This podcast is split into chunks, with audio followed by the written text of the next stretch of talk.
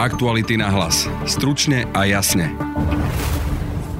Prezident Andrej Kiska žiada od parlamentu do februára 18 kandidátov na ústavný súd. Ich výber chce ovplyvňovať na stretnutiach s právnikmi v najbližších týždňoch. Slovensko trpí hlbokou krízou dôvery ľudí v spravodlivosť. Budete počuť aj Borisa Kolára a Luciu Žitňanskú. Permanentný boj za právny štát je permanentný boj za demokraciu. Andrej Danko chce byť ako Viktor Orbán a Jaroslav Kačinsky. Chce kopírovať ich program a napríklad tvrdí, že médiá si nemôžu písať, čo chcú. Prísnejší zákon proti médiám chce navrhnúť už v decembri. Chcel by som ešte raz zo SNS zabojovať s programom, podobným, aký mal Viktor Orbán v Maďarsku. S tvrdým programom centralizácie štátu.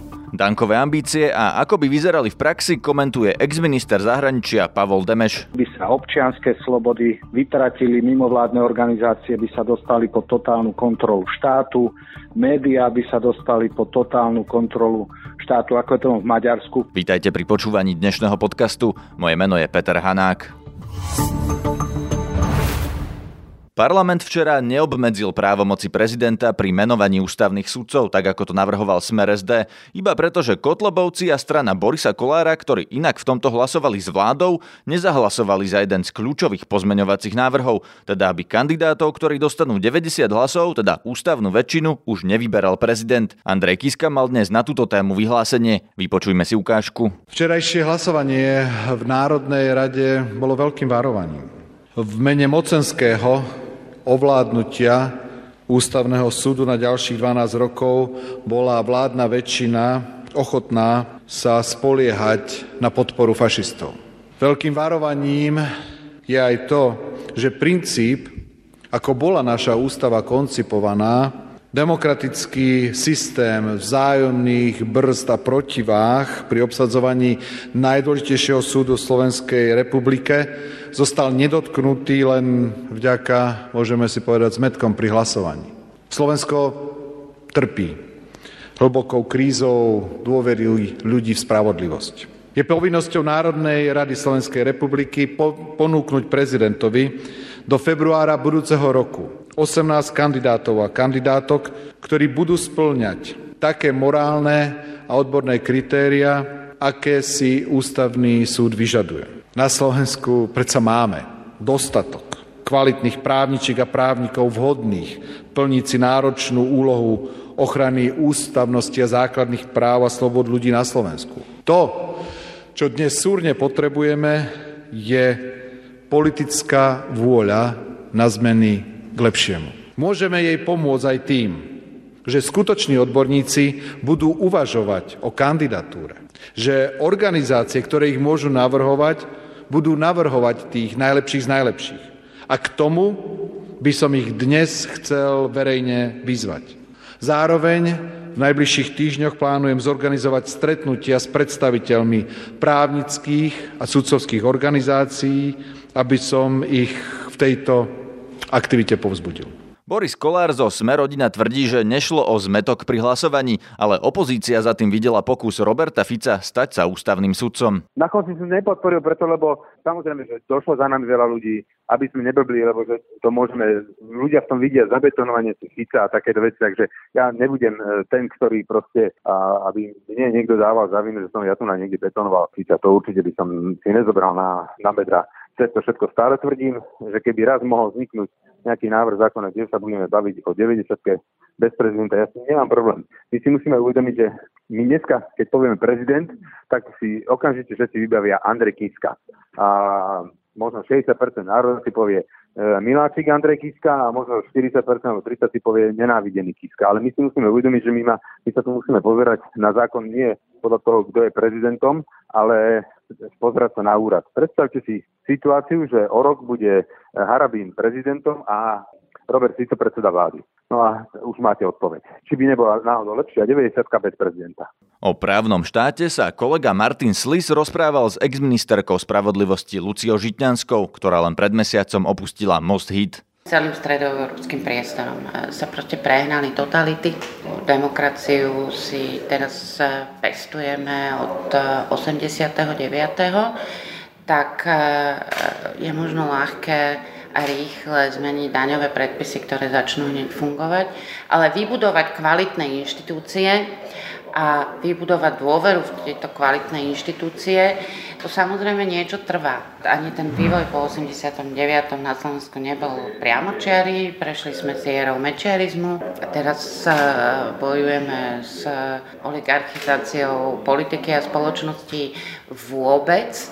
To nie je priamočiarná krivka, dôvera e, v inštitúcie, ktoré majú chrániť e, e, práva ľudí, tá látka je veľmi nízko. Čiže nám dlhá cesta ešte čaká. Vidíte tú spoločenskú objednávku alebo ten dopyt po tom, aby sme skvalitňovali ten náš právny štát? Ja si Potom myslím, to že áno. objednávka... Čiže ľuďom to nie je jedno? Nie, som presvedčená o tom, že ľuďom to nie je jedno.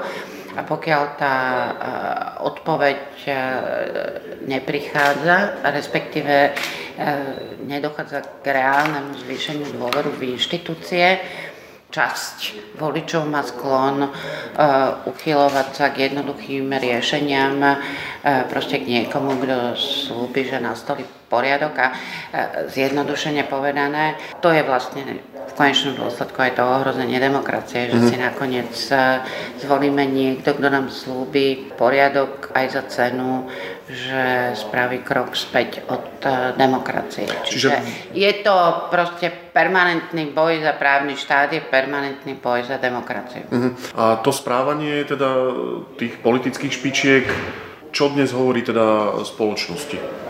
Keď sa na to pozrieme, čo sa deje v parlamente, vo vláde, možno v kľúčových inštitúciách?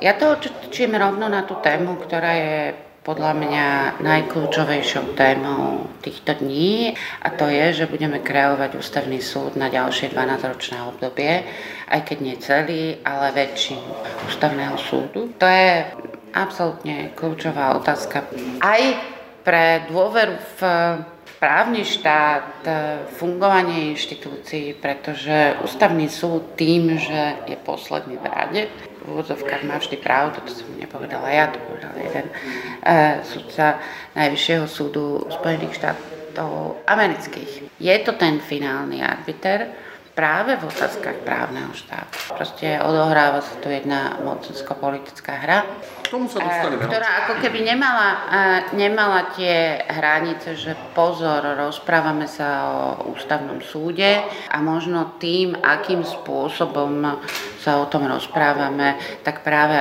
možno odradzame aj tých najkvalitnejších kandidátov, aby mm. do tej súťaže išli. Celý rozhovor s Luciou Žitňanskou si môžete prečítať zajtra na webe Aktuality.sk.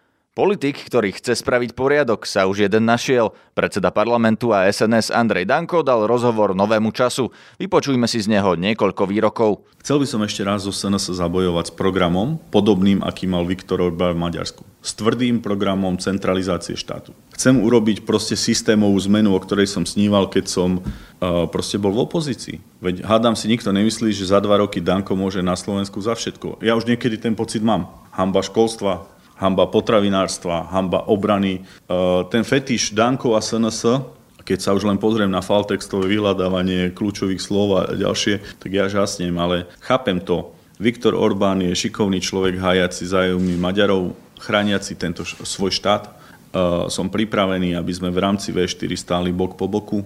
Znamená to to, že program roku 2020 SNS bude podobný právu a spravodlivosti v Polsku, a Orbánovmu Fidesu. Hlásim sa k tomu, že si médiá v digitálnom priestore nemôžu písať, čo chce. V decembri predložím zákon silného práva na opravu a ospravedlnenia. Vízia politiky na Slovensku je silný štát. Ja som sa tým nikdy netajil, chcem silný štát, ale prepačte, my nemôžeme žiť ďalej v spoločnosti, že každý si myslí, že môže všetko a nikto nenese za nič odpovednosť. Každý musí zakrývať deťom oči, keď si pozerá televízne noviny. Všetko začína len, ako sa niečo zle stalo, ako sa niečo ukradlo, aký je ten politik zlý, ako je ten učiteľ zlý. A ľudia bez odpovednosti si hovoria čokoľvek. Takže tým som vám povedal všetko. Áno, budem chodiť do regiónu a budem žiadať podporu, akú má e, so svojím programom silný líder v okolitých, akú majú silní lídry v okolitých štátoch, lebo už ďalej nevládzem. Buď mi dajú ľudia podporu a keď sa nebude mať 5% vo voľbách, na druhý deň zvolám s ním a odchádzam. Na reakcie som sa pýtal bývalého ministra zahraničia Pavla Demeša. Myslím si, že Andrej Danko v súčasnosti sa snaží pasovať do role vizionára, štátnika a čím ďalej, tým viac sa ukazuje, že mu to nevychádza. Téza o tom, že by chcel e, zo Slovenska urobiť krajinu, kde by bol politický systém, ako je v Maďarsku alebo v Polsku, sa mi zdá, že je úplne na vode. Pre takýto projekt nenájde na Slovensku pochopenie ani dokonca u spojencov vo vláde. Andrej Danko zjavne chce s týmto programom ísť do parlamentných volieb a získať väčšiu podporu voličov ako má a presadzovať to teda z, z pozície také, že má viac hlasov. Myslíte si, že má s takýmto programom na Slovensku šancu, že Slováci by chceli takého lídra ako je Orbán? Myslím si, že v takomto prípade vo volebnej súťaži neúspeje. Myslím si, že na Slovensku jednoducho nenájde podporu ani u občanov pre takýto typ autoritárskeho zriadenia, ktoré sa odkláňa od Európskej únie alebo od nášho e, spojenectva so západnými krajinami.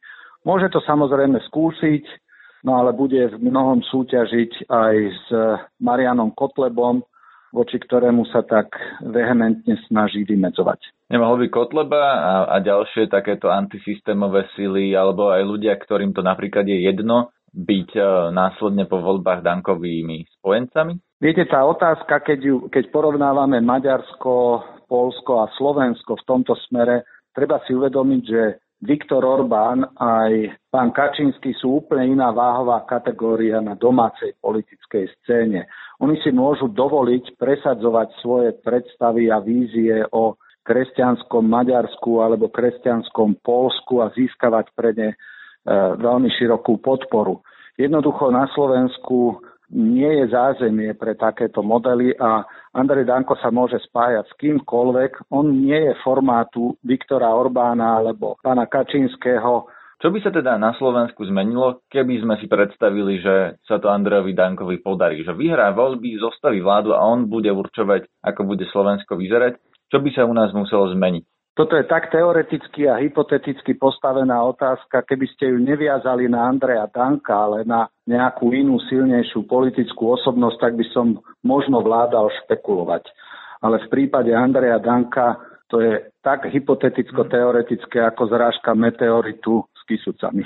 Rozumiem, ale viete, kam to otázkou merím, že ako si majú Slováci predstaviť v praxi tú myšlienku, že, že budeme ako Maďarsko pod Orbánom alebo, alebo Polsko pod, pod Kačínským. Čo by to v praxi znamenalo? Že čím by sa Slovensko no v praxi zmenilo? by to znamenalo, že by to bolo ako v Maďarsku a v Polsku. To by bolo ako? Hypoteticky, teoreticky, keď e, dáme nabok trochu personu Andreja Danka, nadchádzajúce dva roky rozhodnú, akou cestou Slovensko bude do budúcnosti kráčať. Či budeme mať model, ktorý je pomerne voľný, kedy existuje politická súťaž, kedy existuje pluralita v mediálnom priestore, kedy mimovládne organizácie majú dostatočný priestor na svoje angažovanie, kedy súdnictvo ešte má pomerne a vyšetrovatelia pomerne voľné pole pôsobnosti. Jednoducho toto všetko by sme stratili. To znamená, že ak by sa presadili cez ústavné zmeny tie praktiky politické, ktoré sú v Maďarsku a v Polsku, jednoducho na Slovensku by zavládol model, ktorý by bol politicky riadený, kedy by sa občianské slobody vytratili, mimovládne organizácie by sa dostali pod totálnu kontrolu štátu, médiá by sa dostali pod totálnu kontrolu štátu, ako je to v Maďarsku, v Polsku to nie je až také. Zároveň aj ochota mladých ľudí zostať v takejto krajine by sa veľmi znížila a veľmi výrazne by sa zvýšil odchod mladých talentovaných ľudí do zahraničia. To je z dnešného podcastu všetko. Sledujte nás každý podvečer na webe Aktuality.sk alebo cez iTunes, Spotify, Soundcloud alebo Podbean. Na relácii spolupracovali Petra Mikulajčíková, Martin Slis a Jan Petrovič. Zdraví vás Peter Hanák. Aktuality na hlas. Stručne a jasne.